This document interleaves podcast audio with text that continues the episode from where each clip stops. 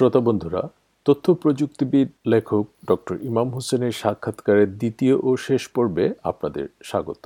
Doctor ইমাম হোসেন লেখালেখি করছেন নিয়মিত। দ্বিতীয় জীবন ও মাতৃভক্তি নামে প্রকাশিত তার দুটো গল্প সংকলন পাঠক মহলে প্রশংসিত হয়েছে। সম্প্রতি তার প্রকাশিত একটি উপন্যাস জয়িতা সাড়া ফেলেছে। এরই মধ্যে এটির প্রথম মুদ্রণ শেষ হয়ে গেছে।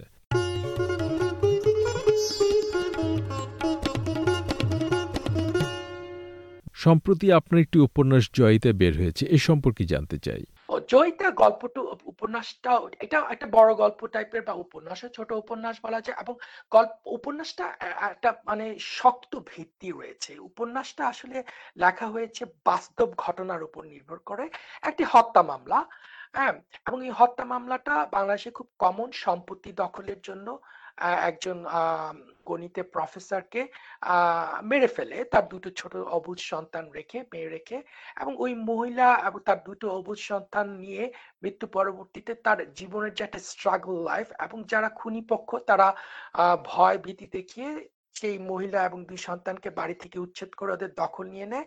এবং তাদেরকে মারার হুমকি দেওয়ার পর ওই ভদ্র মহিলা মৃতার মৃতের স্ত্রী তার দুটো বাচ্চাকে নিয়ে এক প্রকার আত্মগোপনেই চলে যায় এবং খুব ভয়ে ভয়ে তার দুটো বাচ্চাকে রেজ করে।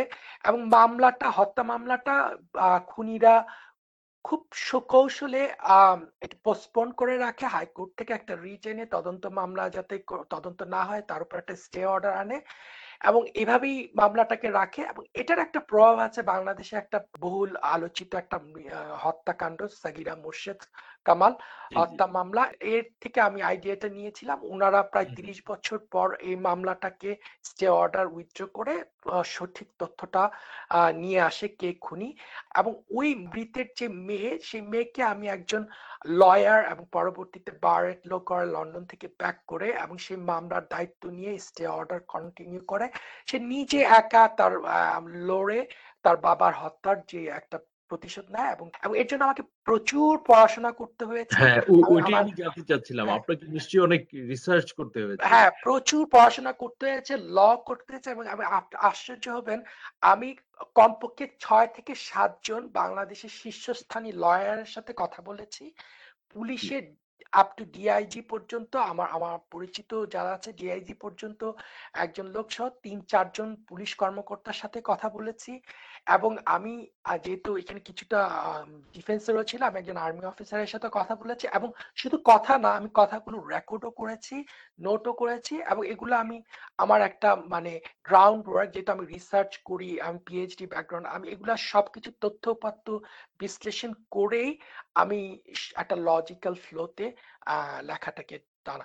যদিও লেখাটা একটু তাড়াহুড়ো ছিল, আমি আসলে লেখাটাকে আরেকটু বাড়াতে পারতাম ডালপালা, বাট ওটা আমি না করে আমি লেখাটাকে মোটামুটি একটা ঘটনার দিকে নিয়েছি বলে আমি একটু ফিডব্যাক পেয়েছি যে এটা অনেকটা মানে হত্যা কেন্দ্রিক ঘটনাটাই। এর মধ্যে আমি আরেকটু রোমান্স বা আরেকটু অন্য কিছু মানে যেটা বলা হয় যে মশলা দেওয়া, বিভিন্ন ধরনের অ্যাড করা বা পারিপার্শ্বিক উল্লেখ করলে হয়তো উপন্যাসটা আরো বড় হতো।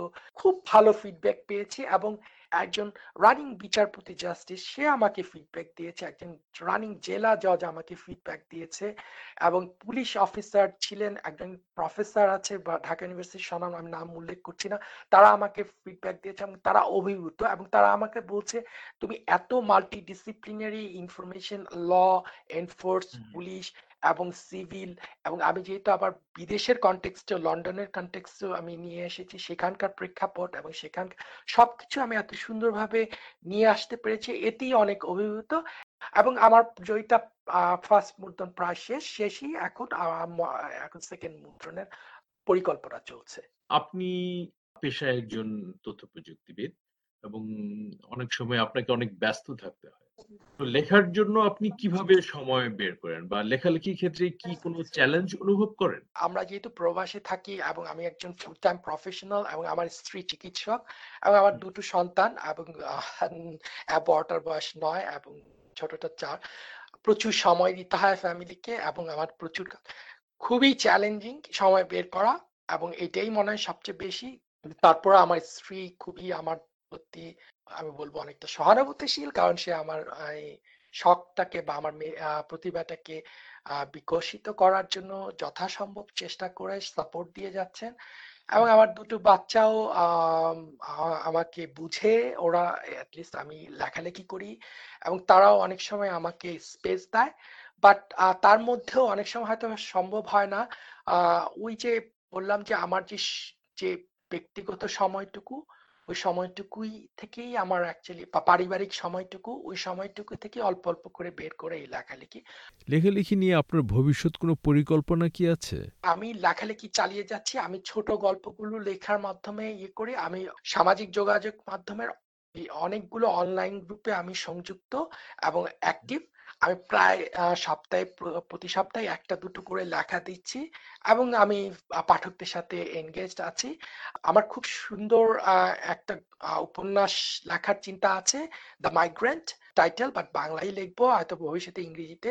ওই যে বলছিলাম যে একজন প্রবাসীর লাইফ সাইকেল, ওটাকে একটু ইলাবোরেট আকারে শুরু করব, একদম তার শৈশব থেকে শুরু করে বিদেশে আসার। আমি অস্ট্রেলিয়ান প্রেক্ষাপটেই লিখবো, অস্ট্রেলিয়া মাইগ্রেট করার পরও প্রায় দুই তিন দশক পর্যন্ত চালিয়ে যাওয়া তার জীবন, মোটামুটি একজন মাইগ্রেন্টের তার জন্ম থেকে মৃত্যু পর্যন্ত বাংলাদেশের চিত্রটা এবং বিদেশের চিত্রটা, তার চ্যালেঞ্জগুলো, এবং পরবর্তীতে এই দেশে কালচারের সাথে যে দ্বন্দ্বগুলো এবং কিভাবে উত্তরানো এবং কিভাবে টিকে থাকা, এই নিয়ে একটা গল্প উপন্যাস লেখার ইচ্ছা আছে।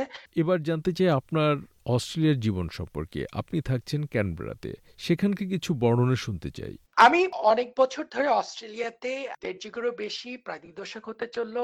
আমার জীবনের শুরু সিডনিতে, হ্যাঁ আমি সিডনিতে প্রায় এক দশক ছিলাম। তো আমি সবসময় সিডনির প্রতি একটা অন্যরকম টান অনুভব করি, যেহেতু আমার প্রথম এক দশক ওখানেই থাকা। এখনো মনে প্রাণে সিডনিবাসী মনে করি। এবং আমি ডক্টরেট করেছি ইউনিভার্সিটি অফ নিউ সাউথ ওয়েলসে সফটওয়্যার ইঞ্জিনিয়ারিং ডিসিপ্লিনে, এবং কাজ করেছি ওয়ার্ল্ডের one of the largest research and development organisation national ICT Australia, নিকটাতে।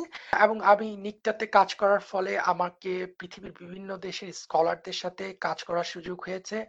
আমি নিজেও একাডেমিক ছিলাম। আমি ইউনিভার্সিটি অফ নিউ সাউথ ওয়েলসে শিক্ষকতা করেছি এবং গবেষণা করেছি। পরবর্তীতে আমি ওয়ার্ক লাইফ ব্যালেন্স এবং আমার স্ত্রী যেহেতু চিকিৎসক, তার ক্যারিয়ার গ্রোথের জন্য আমি ক্যানবেরাতে মাইগ্রেন্ট করি। আমি এখানে ফেডারেল গভর্নমেন্টের জব নিয়ে আসি এবং গত দশ বছর ধরে নয় বছর সামথিং ধরে প্রায় দশ বছর হতে যাবে আমি সরকারি অস্ট্রেলিয়ান ফেডারেল গভর্নমেন্টই আছি, এক্সিকিউটিভ পদে আছি। বাট আমার মাল্টি ডিসিপ্লিনারি এক্সপিরিয়েন্স, আমি সফটওয়্যার ইঞ্জিনিয়ারিং, প্রোগ্রামিং কনসেপ্ট থেকে শুরু করে প্রজেক্ট ম্যানেজমেন্ট, অ্যানালিস্ট, সব ধরনের এক্সপিরিয়েন্স নিয়ে এখন আমি সাইবারকে ফোকাস করে সরকারের জন্য কিছু কন্ট্রিবিউটিং অ্যাটিটিউড নিয়ে কাজ করে যাচ্ছি। ক্যানবেরাতে আমাদের সরকারি গভর্নমেন্ট জবের অনেক বাংলাদেশি রয়েছেন। আর ক্যানবেরা একটা খুব ছোট শহর compare to Melbourne and Sydney, but শহরটা মোটামুটি পাবলিক সার্ভেন্টের আধিপত্য এবং ছোট, বাট খুব গোছালো। এবং এগেন বলছি, যেহেতু ক্যাপিটাল রাজধানী, সো এখানকার কোয়ালিটি অফ লাইফ ভালো, যদি একটু জীবন ধারণ একটু expensive compare to other cities. But overall, Canberra is very good, especially আপনার young family raise করার জন্য, এবং obviously অন্যান্য বড় শহরের মতো খুব বেশি ট্রাফিক নেই, এটা একটা পজিটিভ থিংস। আর লাইফ কম্পেয়ার টু মানে অন্য শহরের চেয়ে বেশ সহজ।